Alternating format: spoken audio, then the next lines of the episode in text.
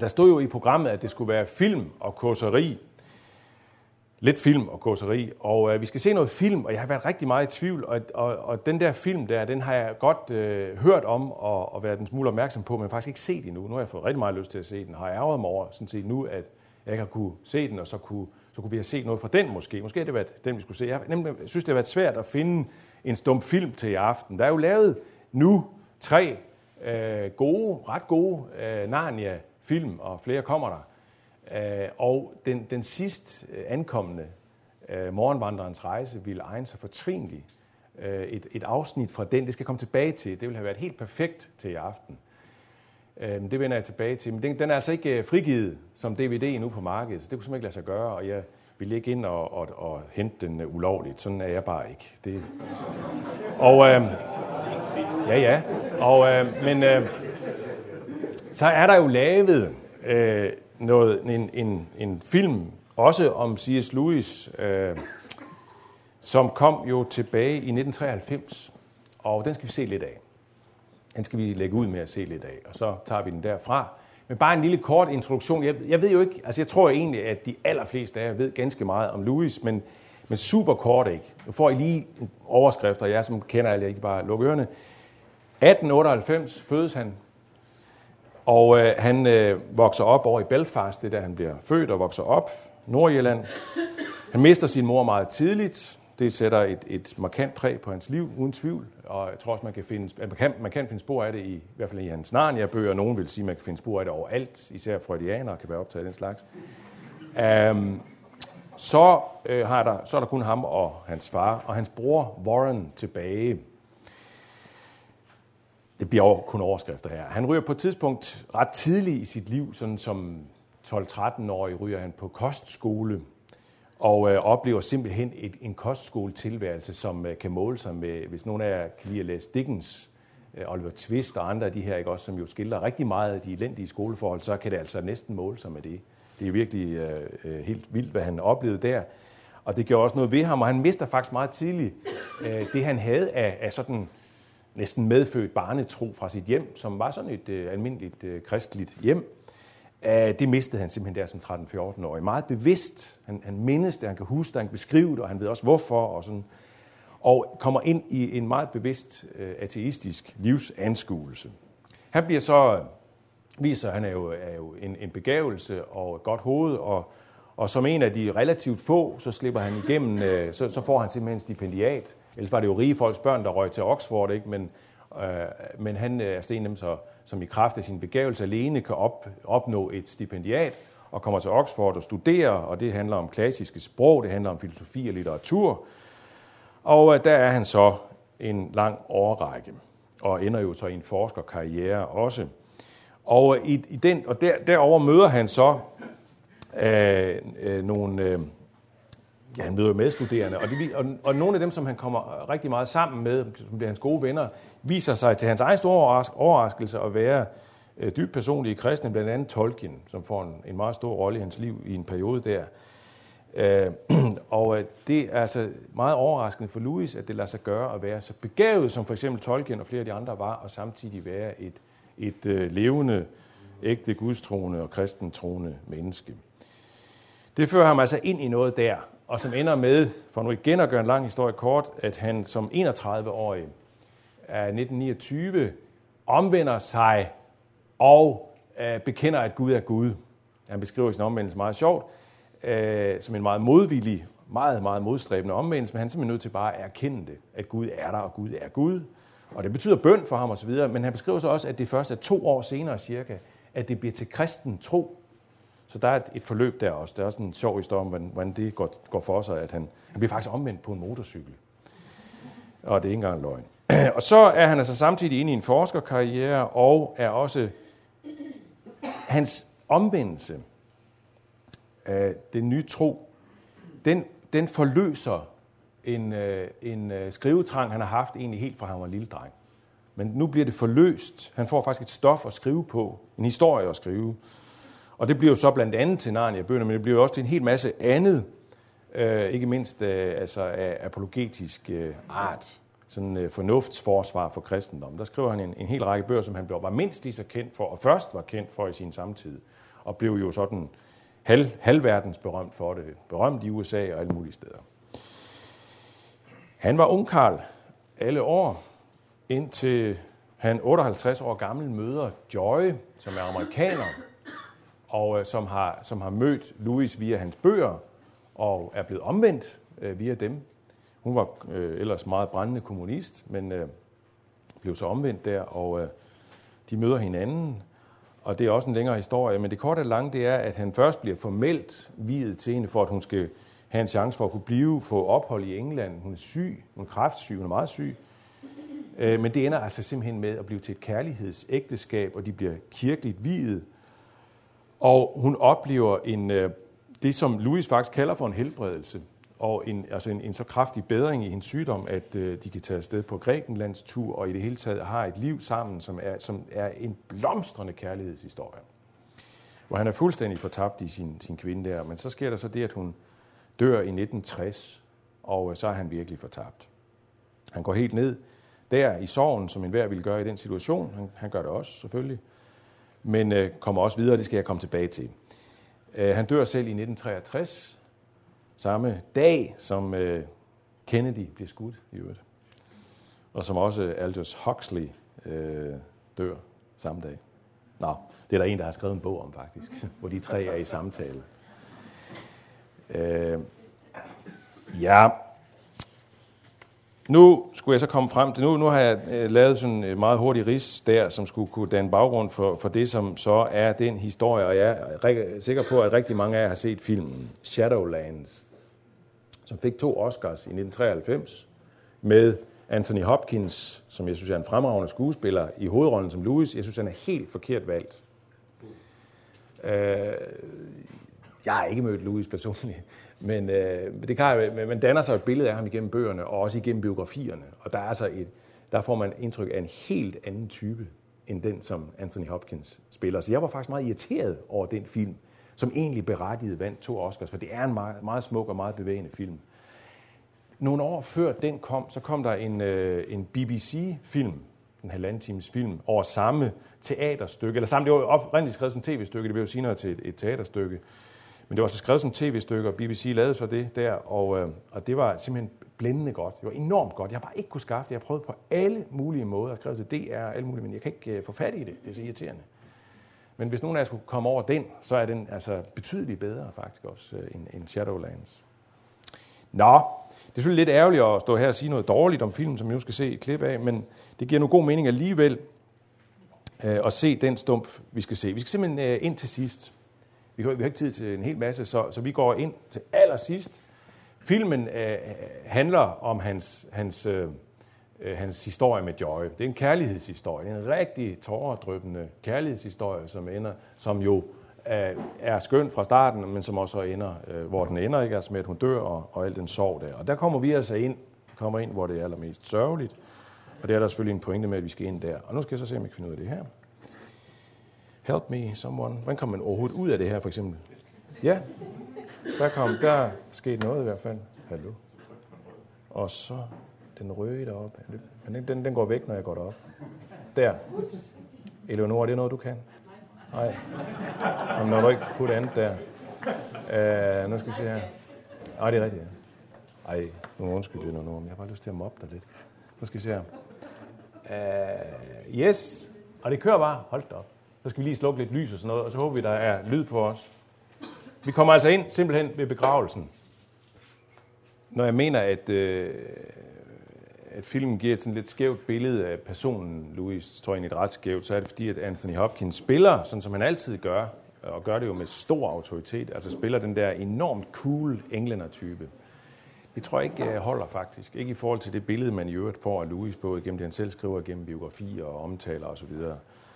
Får man altså indtryk af noget mere sådan livfuld og, og umiddelbart tilgængelig og meget socialt anlagt menneske. Meget mere end, end den Anthony Hopkins spiller. Men det er nu lige meget. Det er lige meget. Men det, som måske er lidt mere problematisk også, men det kan, man jo, det kan være, at I har en lidt anden oplevelse, når I lige ser det her glemt, men det er, at man godt igennem den film og med den her afslutning kan få lidt fornemmelsen som, det, som faktisk Bo Gren Jensen, filmanmelder i Weekendavisen, gjorde til en pointe i sin tid, tror jeg, jeg tror, det var da den, da den her film kom frem, hvor han skrev en større artikel om Louis, og åbenbart har læst sig lidt ind på ham i hvert fald, men hvor, han så, hvor hans pointe er, at C.S. Lewis ligesom lagde ud som en troens tabre, uovervindelige ridder, men så i mødet med joy, kærligheden og alt det, og ikke mindst i mødet med, med døden, ja, så øh, fortaber denne øh, troens uovervindelighed sig noget i togen faktisk, og, og det, hele, det hele forvidrer faktisk ret meget. Det, det, det var sådan en pointe for Bogren Jensen. Det er ikke sandt.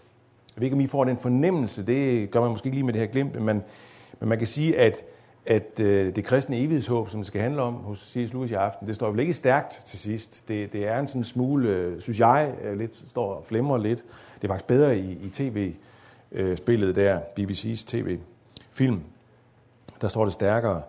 Så den er vægtet lidt anderledes her, synes jeg. Lidt ærgerligt, synes jeg. Det er derimod selvfølgelig sandt, at, som jeg også antydede før, at, øh, at den kamp, som Louis øh, får, og også kæmpe med sin tro og det hele, hele sin eksistens og alt sammen, efter Joyce død, er benhård. Og fuld af vrede og bitterhed. Og de svar, som han, som han giver her, også til sidst til, til øh, de her folk, øh, hans præsten der og nogle af hans gamle venner der, øh, de er, så at sige, øh, bogstavelige eller ordrette citater fra hans, den bog, som han skrev øh, efter øh, Joyce død, hvor han skrev en, øh, det var simpelthen hans sovterapi. Det var at skrive, det var det, han fandt ud af, han kunne. Ikke? Han har skrevet hele sit liv, han har skrevet ufattelige mængder.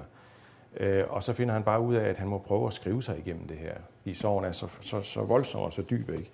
Og så giver han sig til at skrive A Grief Observed, øh, som er oversat til dansk, en, en, en okay oversættelse, en sorgens dagbog. Og jeg tror, Leif var lige inde på den her i seminaret i dag, og det er rigtigt, som han siger, at den er jo på en helt anden måde kaotisk i forhold til den bog, som han skrev langt, langt tidligere, længe før han mødte Joy og alt sammen, som han skrev om lidelsens problem, og selvfølgelig også om død og sorg og sådan noget. Uh, The Problem of Pain. En sorgens dagbog er en, er en helt, helt anden bog.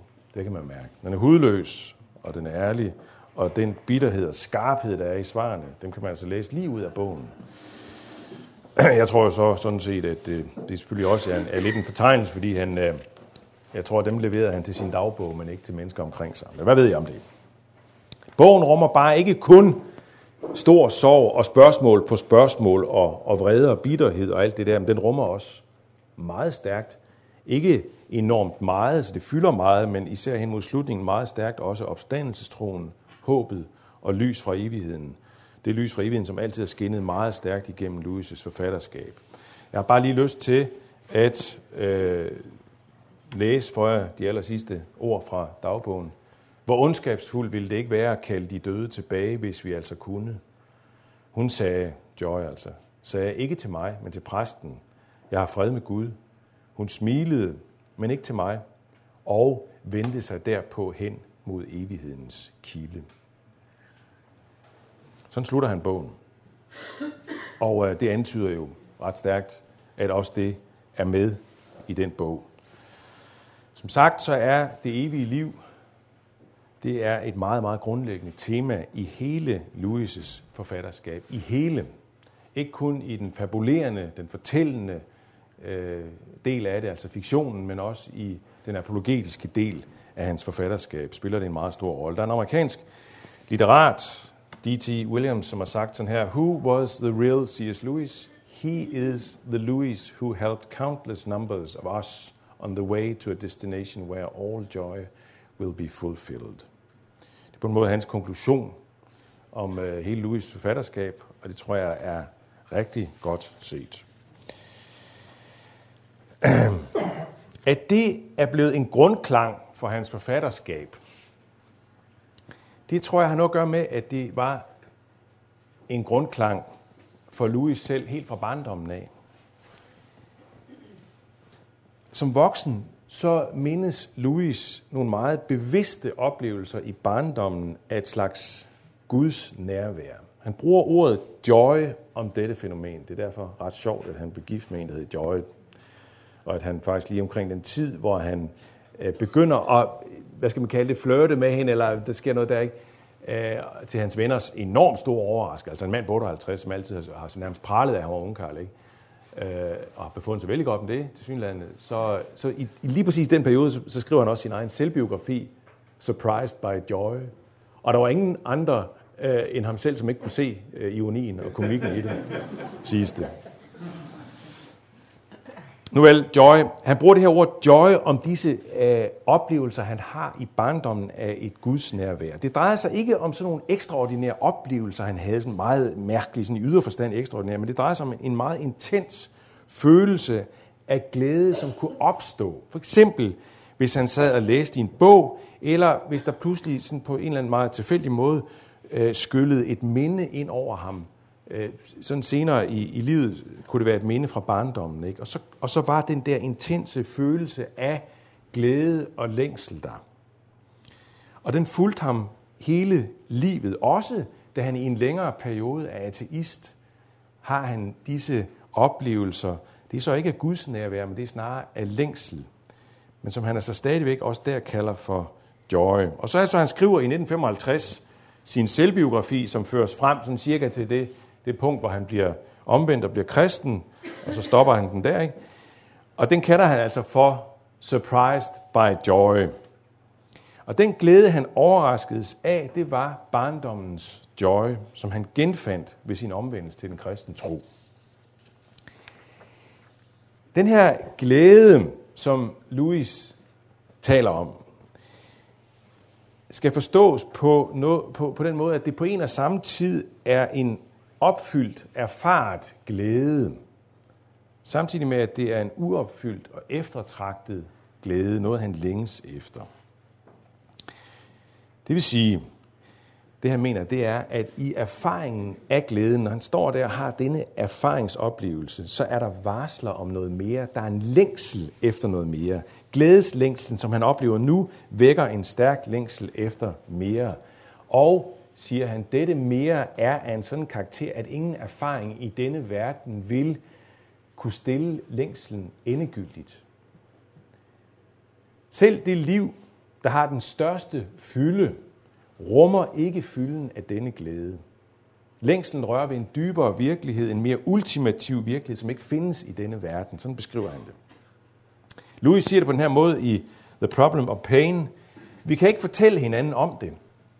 Det er det hemmelige mærke på hver eneste sjæl. Det uudsigelige og uopfyldte ønske. Det, som vi har længtes efter, før vi mødte vores ægtefælle, eller venner, eller arbejdere, som vi stadig vil længes efter på vores dødsleje, når vi ikke længere genkender ægtefælle, venner eller arbejde. Mens vi er, er dette. Mister vi dette, mister vi alt.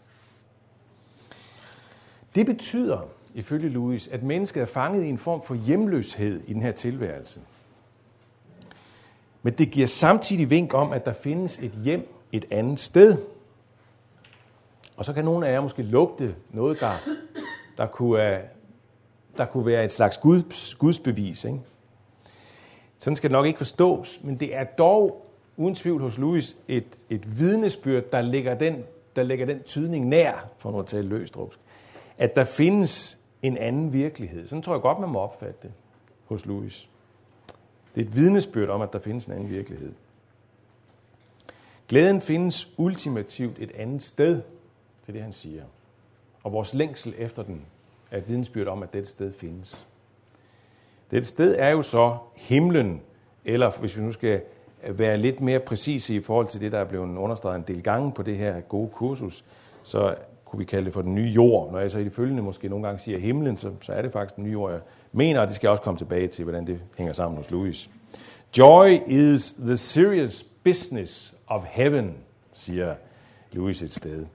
Siger sådan her, i, uh, uh, det er kristendom, altså mere Christianity, som den hedder på engelsk, og den findes jo så også på dansk. Det er Skandinavia, forlaget Skandinavia, som har taget sig for at oversætte en del af Louis' bøger, og tak skal de have for det. Øh, der siger han sådan her, de kristne siger, ingen væsener er født med behov, uden at der eksisterer en opfyldelse af det behov. Et spædbarn føler sult, og det betyder, at der findes noget, der hedder føde.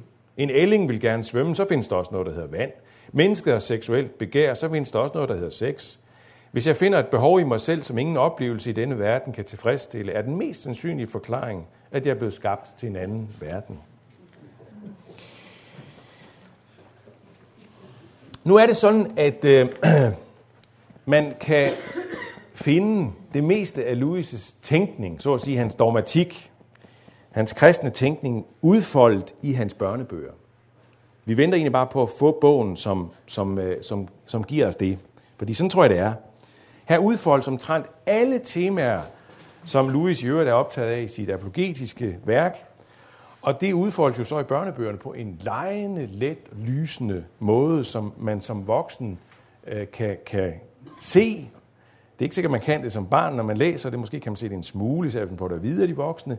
Det betyder, at man som voksen kan have en dobbelt nydelse ved at læse de her bøger. Dels ved deres i almindelighed medrivende fortællekunst, men så også ved, ved den der hele tiden underforståede udfoldelse af troens tema, og det er der overalt, skulle jeg hilse at sige. Overalt. I enkelte små sætninger, i hele passager er det der.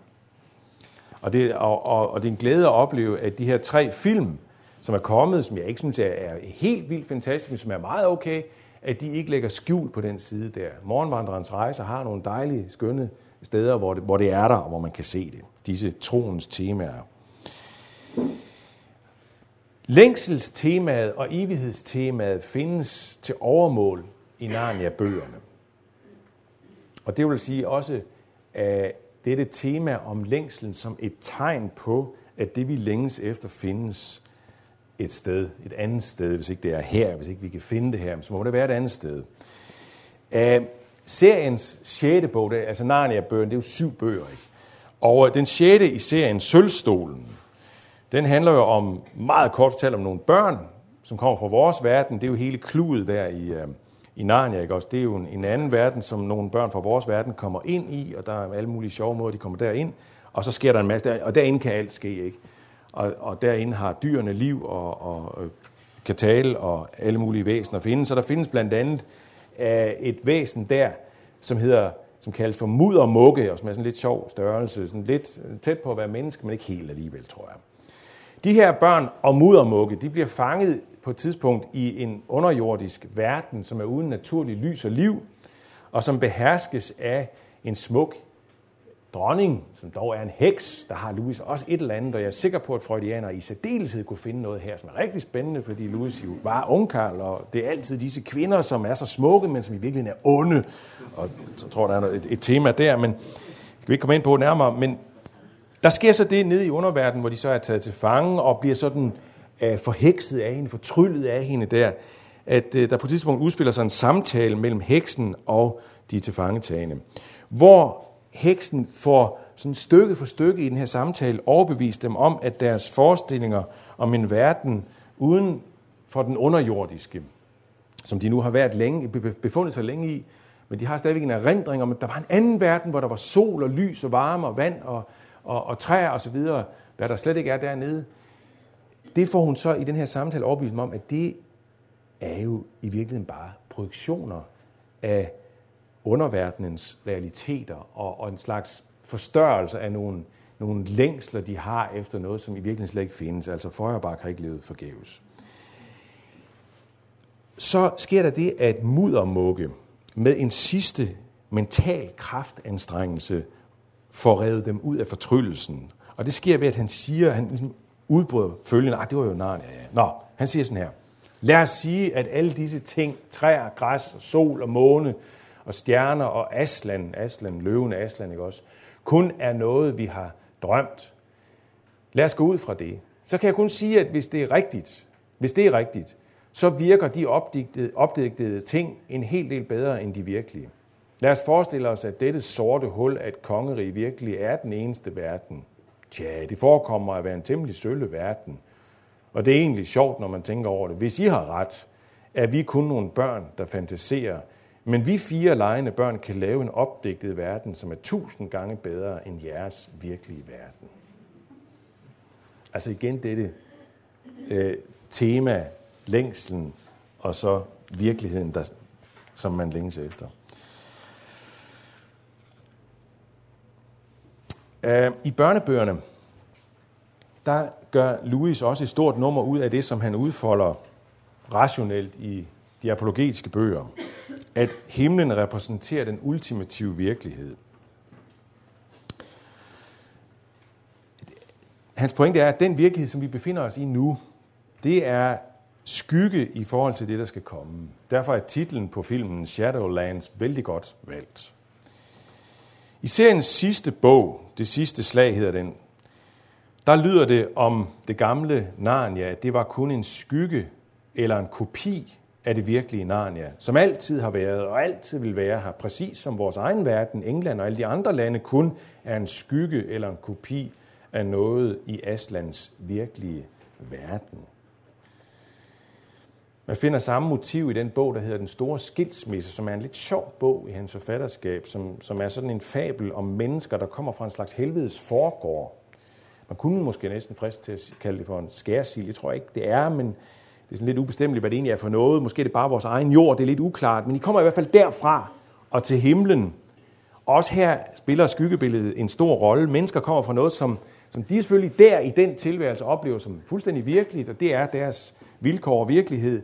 Men så kommer de altså over i himlen, nye jord, den himmelske verden og virkelighed, og oplever, at alt det, de har været i før, er jo ren og skær skygge i forhold til det, de nu oplever. Det oplever de på en meget kontant og, og fysisk måde. Og hvis der er nogen, der sidder nu og måske får en anelse af associationer til Platon, så er det ikke helt galt om at sige. Der er nogen, der har beskyldt Louis for at være meget platonsk i hele sin tankegang. Det tror jeg ikke er rigtigt. Der er ting, som er, er meget forskellige fra Platon, men der er også, der er også en, et drag af platonisme hos Louis.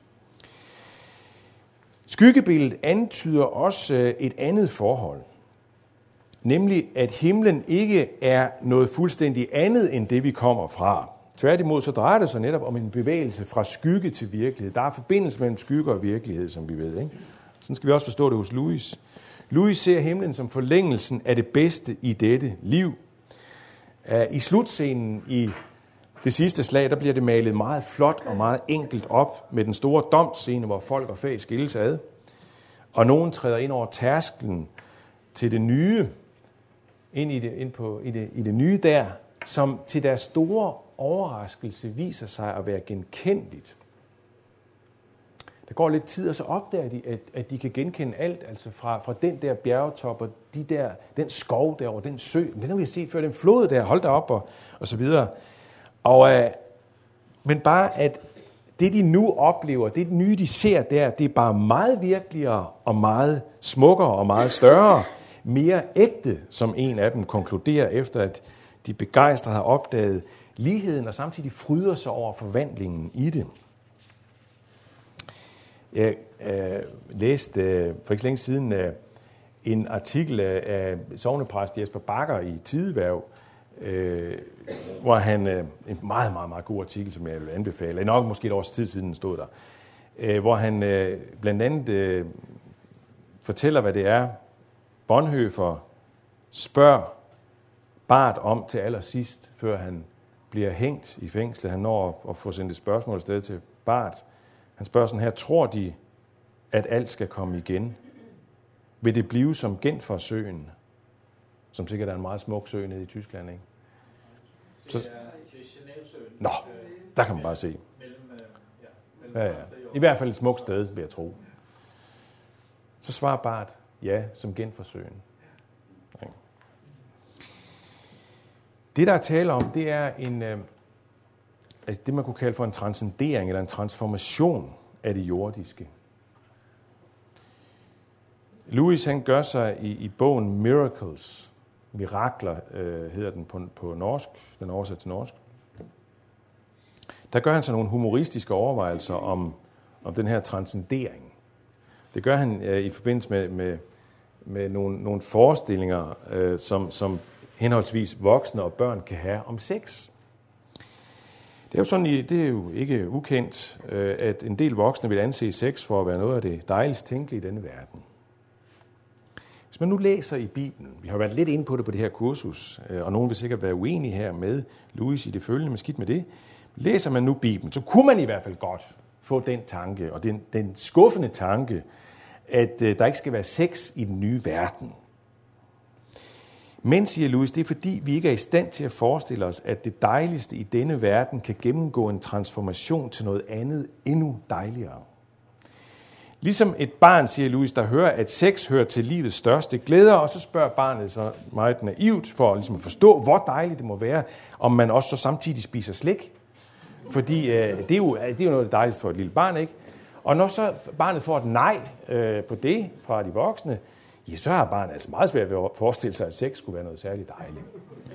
Vi er i samme situation, siger Louis. I dette liv ved vi, hvad sex er. Bortset fra enkelte glimt kender vi ikke det kommende liv, hvor sex ikke synes at være særlig interessant. Vi ser altså afholdenhed for os, men har fylde i vente. Uh, Louis tænker sig denne transcendering af det nuværende som en form for sammensmeltning af natur og ånd. Man kan jo næsten komme til at tænke på 1. Korinther 15, ikke? med det sjælelige læme og det åndelige læme, som er et læme, ikke? men som altså, hvor det er på en anden måde styret, eller hvad skal man kalde det, forbundet med ånd, og ikke bare med sjæl. Han siger sådan her uh, i Miracles, der bliver ikke plads til det tyndeste barberblad mellem ånd og natur, altså i den kommende verden. Delvis og i korte stunder er naturen nu et instrument for musik mellem Kristus og os. Til den tid vil den være det fuldkomment og altid. De sidste linjer øh, af den aller sidste bog der i Narnia-serien, det sidste slag, der lyder det sådan her. For os er dette slutningen på alle historierne. Og vi kan i sandhed sige, at de alle levede lykkeligt lige siden. Men for dem var det kun begyndelsen på den virkelige historie. Hele deres liv i denne verden og alle deres eventyr i Narnia havde kun været omslaget og titelbladet. Nu var de omsider begyndt på første kapitel i den store bog, som ingen på jorden har læst, som bliver ved og ved, og i hvilken hvert nyt kapitel er bedre end det foregående.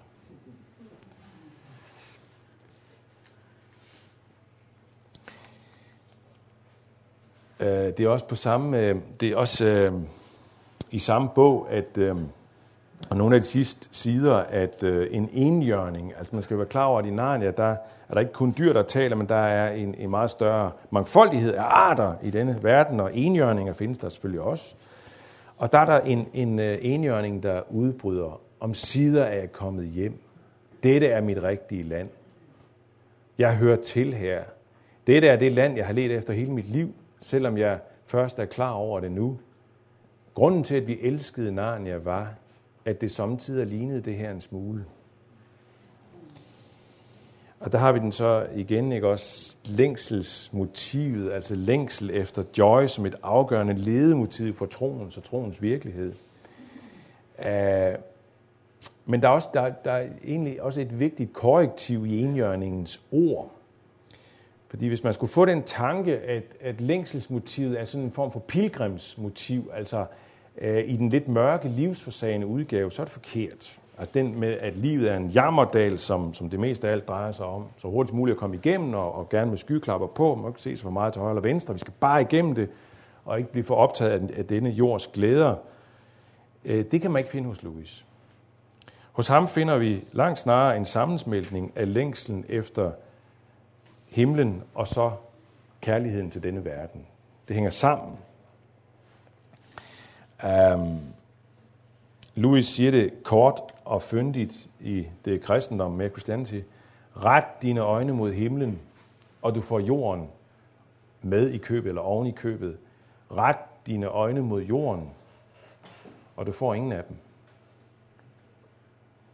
Så det er en win-win situation, kan man sige. Um, mange steder, eller i hvert fald flere steder, understreger Louis, at dette ultimative gode, himlen, den nye jord, denne sande opfyldelse af alle vores dybeste længsler, at den må vi jo så naturligvis for alt i verden ikke miste. Vi må ikke gå glip af den. Så på den ene side, så, så er der ikke det der mørke øh, pilgrimsmotiv, men der er jo samtidig alligevel et, et stærkt, en stærk motivation for, at vi skal derhen for enhver pris, når først vi har fået færden af det. Vi må ikke miste det. Så den er der. Og øh, Så har man først øh, fået fat i det her, så gælder det om at sætte alt ind på at beholde det.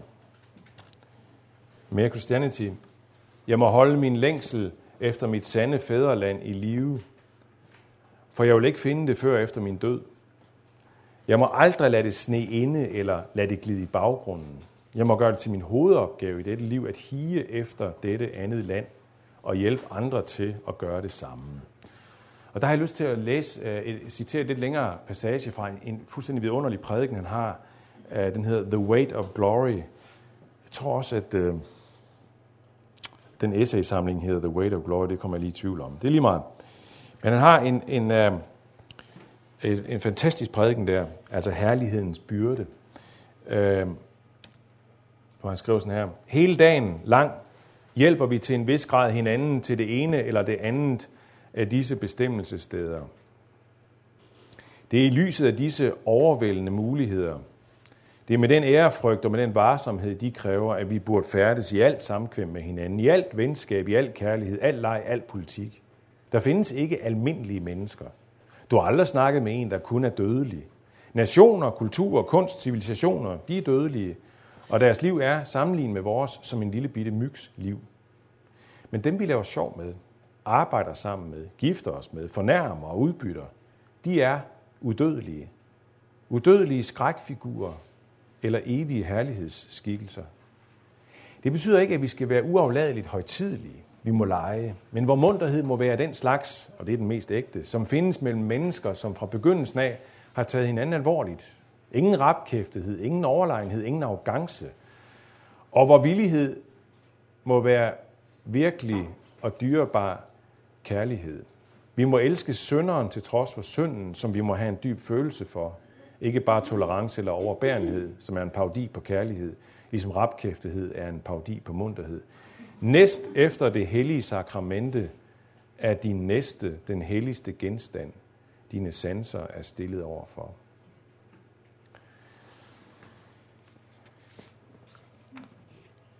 Citatet fortæller os også, at øh, at Louis ikke stak noget under stolen øh, med hensyn til, at der også var en anden mulighed efter det her liv end himlen. Det gør han ikke. Det er ikke fordi, at det er noget, han, han udfolder vidt og bredt og alle vegne, men det er der meget tydeligt i hans forfatterskab, selv i børnebøgerne. Det er sådan ret imponerende i virkeligheden. Han får plads til det også der i den sidste bog, i domscenen, hvor, hvor der virkelig er en adskillelsesproces, hvor nogen ser Aslan i øjnene med fryd og glæde, og nogen ser ham i øjnene med gru og med had. Øh, jeg tror, det var dig, Leif, du citerede det i dag, øh, halvvejs i, i seminaret, det står sådan her i den store skilsmisse. og den store skilsmisse. Til sidst er der kun to slags mennesker. De, der siger til Gud, din vilje ske, og dem, som Gud til sidst siger til, din vilje ske. Louis øh, sammenligner det at blive stillet himlen i udsigt. Det, det, det sammenligner han et sted med en græsk studerende, der bliver stillet nydelsen ved at læse græsk poesi i udsigt. Det er jo altså noget fjernt fra, fra vores erfaring. Selv Peter Legar kan vel måske ikke engang helt være med der. Det ved jeg ikke. Læser du græsk poesi, Peter? Jamen, det gør du alligevel, ja. Men, men uh, kun den siger han, kun den, der har fået, altså kun den, der har nået et niveau, hvor han kan nyde læsningen af græsk poesi, kan, kan virkelig sådan af, erfaring fortælle om den glæde, det er. Hvilken nydelse det dog er. Men helt ved begyndelsen af studiet, når han sidder der og tærper græske værker, så har den studerende jo ikke meget øh, glæde ved tanken om nydelsen af græsk poesi. Han er simpelthen ikke i stand til at forestille sig nydelsen. Først når han begynder at nærme sig et tilstrækkeligt højt niveau, begynder han sådan at stræbe efter den egentlige mening med alt slidet.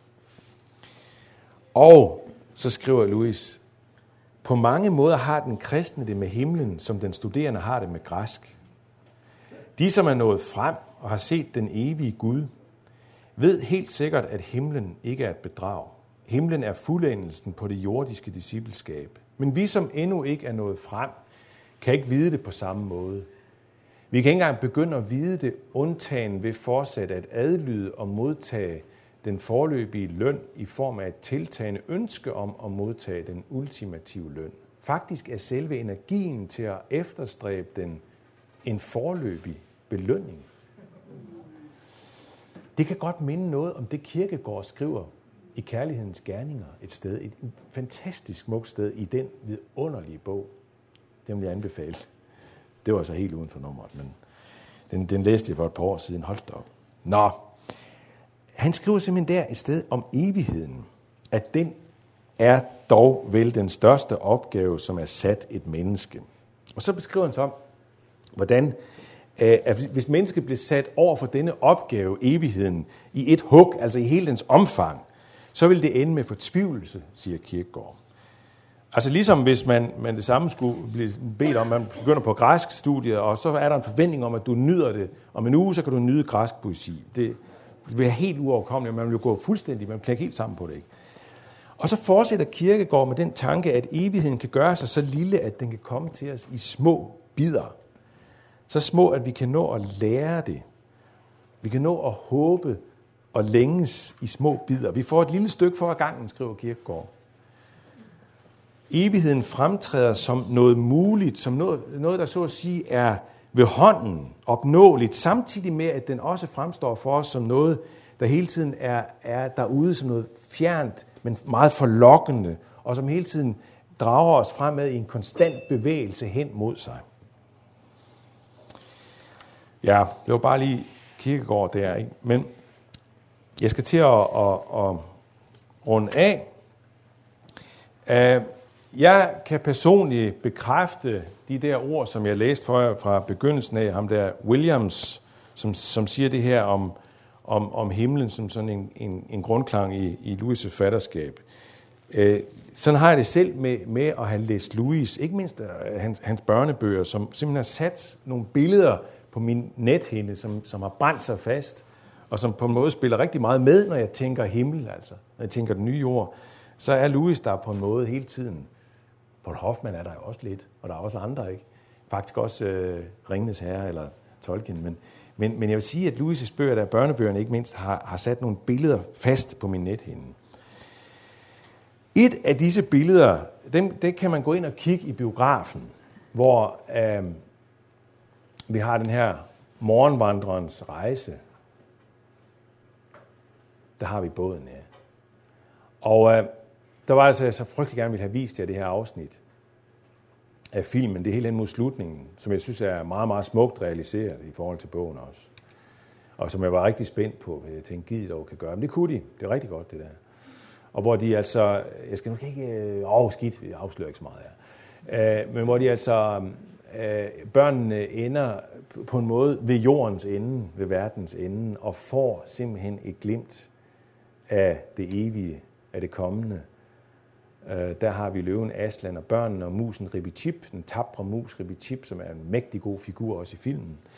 Øh, og øh, der står de foran sådan en mærkelig, øh, mærkelig sådan, øh, mur af vand, og bagved den skimter de noget. Um, og det fortæller Louis på den her måde. Hvad de så mod øst, hinsides solen, var en høj bjergkæde. Den var så høj, at de ikke kunne se toppen af den, eller også glemte de at kigge efter den. Ingen af dem kan i hvert fald huske at have set nogen himmel i den retning. Og bjergene må virkelig have befundet sig uden for verden.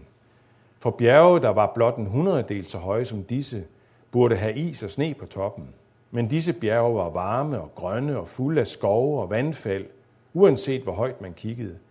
Og pludselig kom der en brise fra øst, som virvlede skumsprøjt op fra toppen af bølgen og krusede det glatte vand omkring dem. Den blæste kun et øjeblik, men i løbet af dette øjeblik bragte de tre børn noget, som de aldrig ville glemme. Den bragte både en duft og en lyd med sig. En lyd af musik. Eustace og Edmund ville aldrig tale om det bagefter. Lucy kunne blot sige, det var hjerteskærende. Så, sagde jeg, var, var det så trist? Trist? Nej, sagde Lucy. Og dermed slut.